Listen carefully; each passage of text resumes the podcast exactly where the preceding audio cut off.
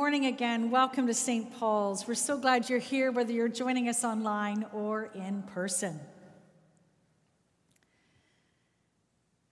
I would have paid a lot of money to be sitting in that Twitter board meeting when they decided to accept Elon Musk's offer. I would have paid a lot of money to sit in that meeting when Roosevelt, Stalin, and Churchill met in Iran to agree on their strategy to defeat Nazi Germany. I would have spent a lot of money to sit in on that anti slavery meeting when Sojourner Truth delivered her Ain't I a Woman speech. Historic meetings, to be sure, but they pale in significance to the epic meeting we heard Jayush read about this morning from Acts 15.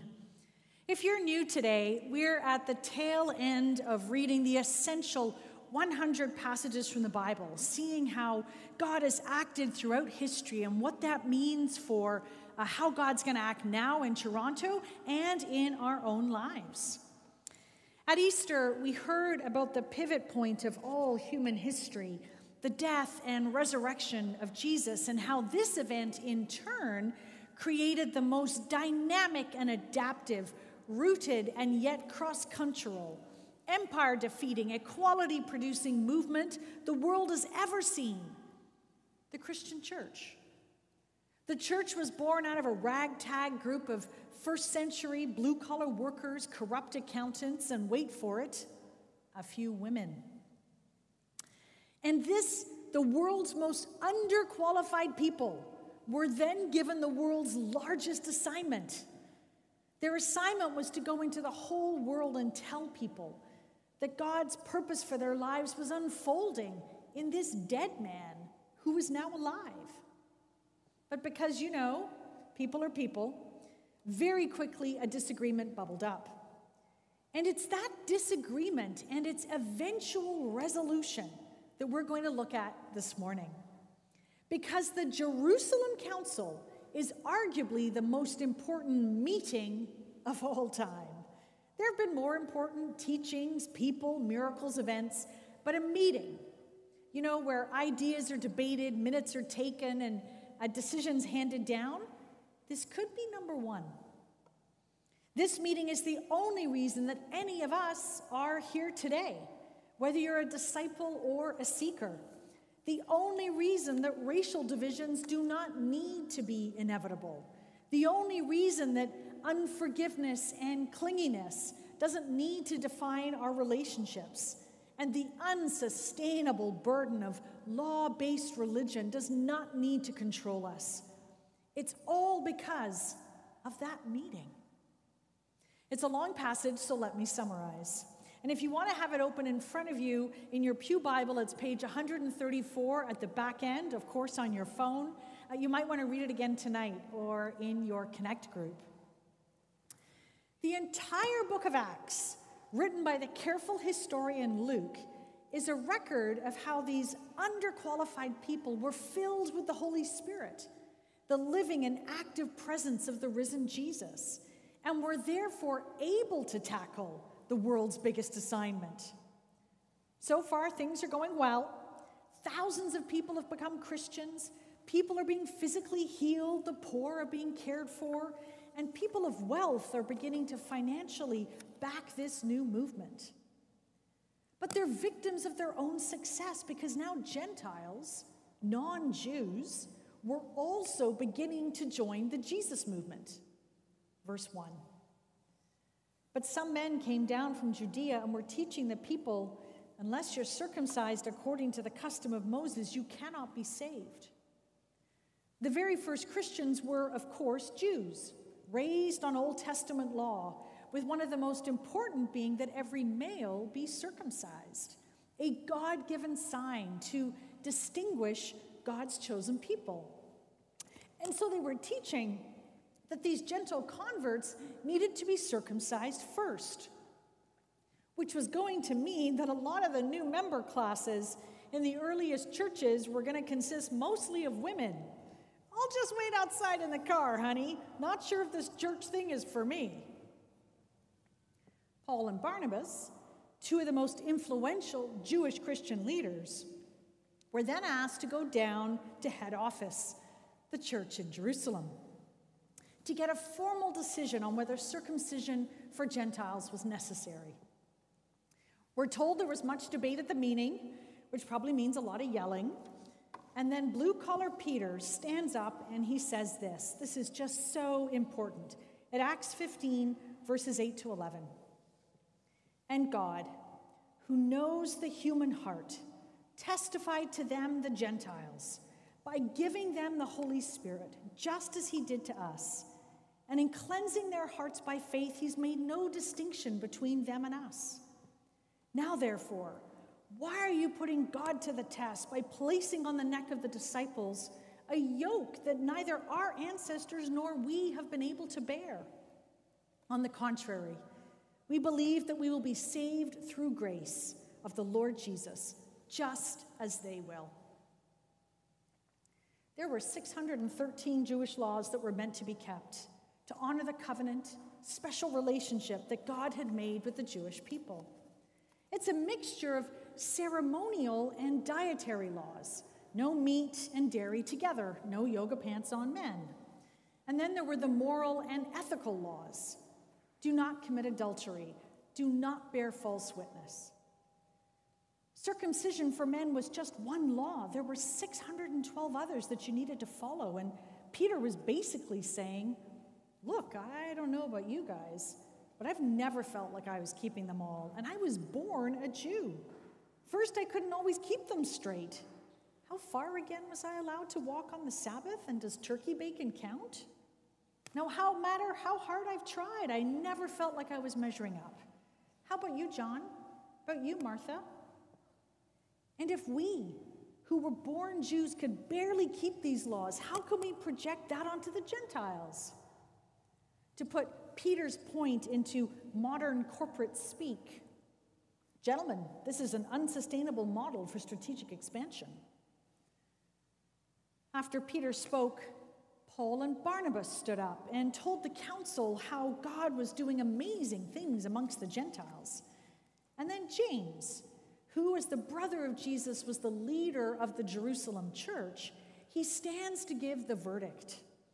And as an aside, the fact that James believed Jesus rose from the dead, it is a key proof for the resurrection. And I'm not trying to be funny, but how much would it take to convince you that a sibling of yours was actually God in the flesh. James stands up and confirms that circumcision is not necessary for Gentiles to become Christians because God is already pouring out the Holy Spirit on them. But to ensure community harmony, the Gentile Christians were to avoid eating food sacrificed to Roman idols, and meat from certain kinds of animals this was particularly offensive to Jews. And that the entire Christian community, Jewish Christians and Gentile Christians, was to shun fornication, to live out the gift of sexual intimacy within marriage as a radical distinctive from the freewheeling Greco Roman culture of the time, and still a radical distinctive of the Christian community today. Now, the implications of that Twitter board meeting remain to be seen. Nazism was defeated as one shape that evil takes, and the work of dismantling racist systems continues apace. But what are the implications from that epic meeting 2,000 years ago for us? A couple of things. First, there is important clarity about what the Christian message is. In my experience, what many people have rejected when they reject Christianity is not the gospel at all. It's usually some form of law based religion, so I don't blame them. Law based religion basically says do these things, be this kind of person, then life will go well and God will love you. On the surface, this seems to encourage good behavior, and it's how most of our human relationships and our jobs function. We love the people who make us happy. Do your job properly, you'll get paid. All the world's major religions function like this the five pillars of Islam, the eightfold Buddhist path, the 613 Jewish laws. Do these things and you'll be right with God. This is deeply ingrained in our culture. but it's fatally flawed. It is both practically and psychologically unsustainable, and Peter called it. I don't know about you guys, but I'm not able to keep all these laws. We will be crushed under the weight of expectations and will oscillate between guilt and anger when we're not measuring up, and then uh, arrogance and superiority during our brief moments of success. Law based religion is the cause of all systems of exclusion and hate, discouragement and despair, and it is not the gospel that Jesus brings.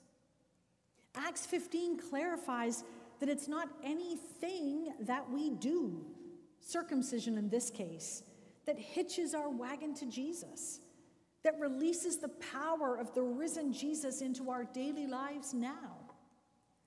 Did you or I do anything to make Easter morning happen?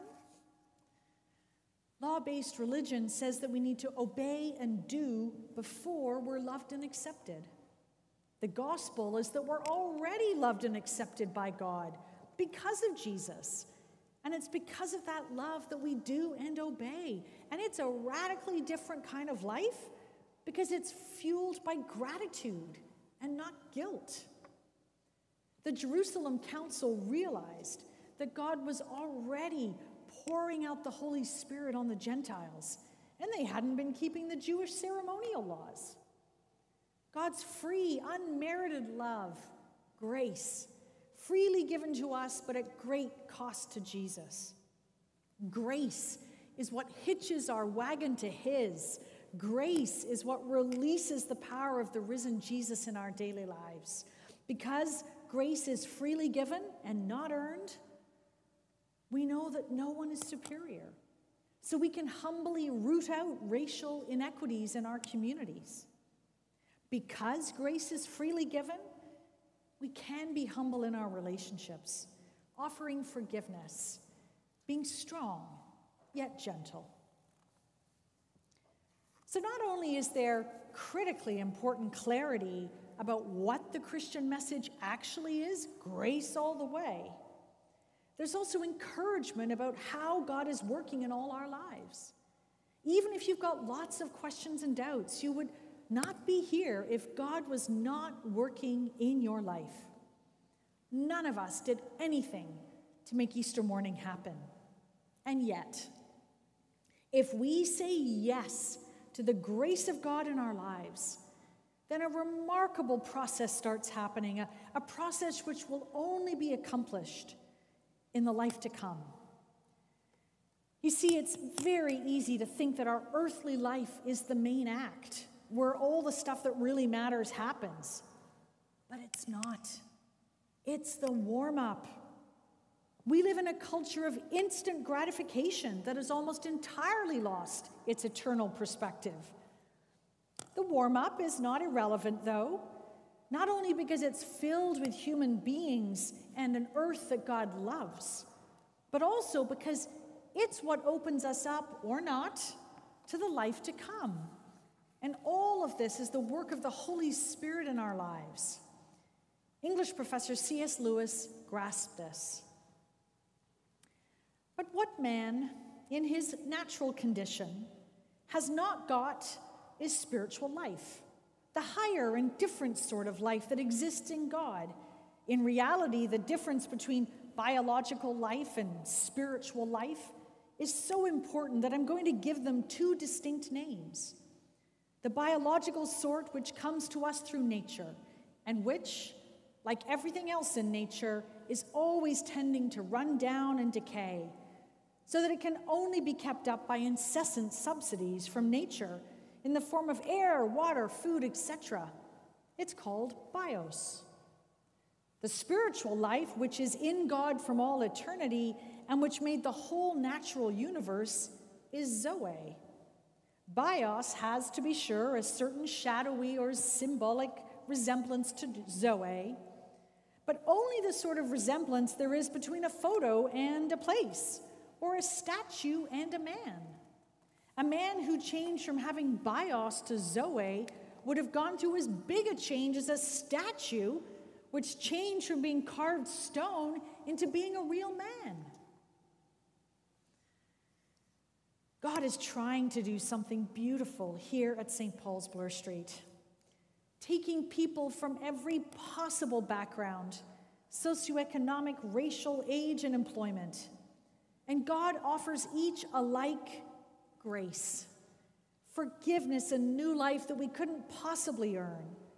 And as we say yes to this grace, the Holy Spirit moves across our community, taking the most unqualified people, I'm unqualified, and giving us an enormous assignment to show the people in this city the path from a bios life to a Zoe life, and that that path runs right through the life, death, and resurrection of Jesus.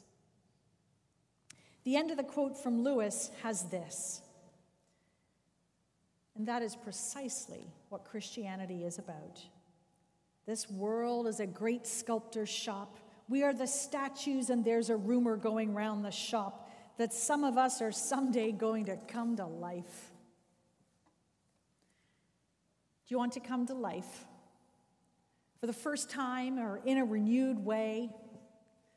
Friends, Acts 15 tells us that this Zoe life is open to every single one of us, no matter the past, no matter the present, because the gospel for Jew and Gentile does not make bad people good. The gospel makes dead people alive. Let's pray. Lord, as your grace pours into our lives, let us come alive. In the name of Jesus, amen.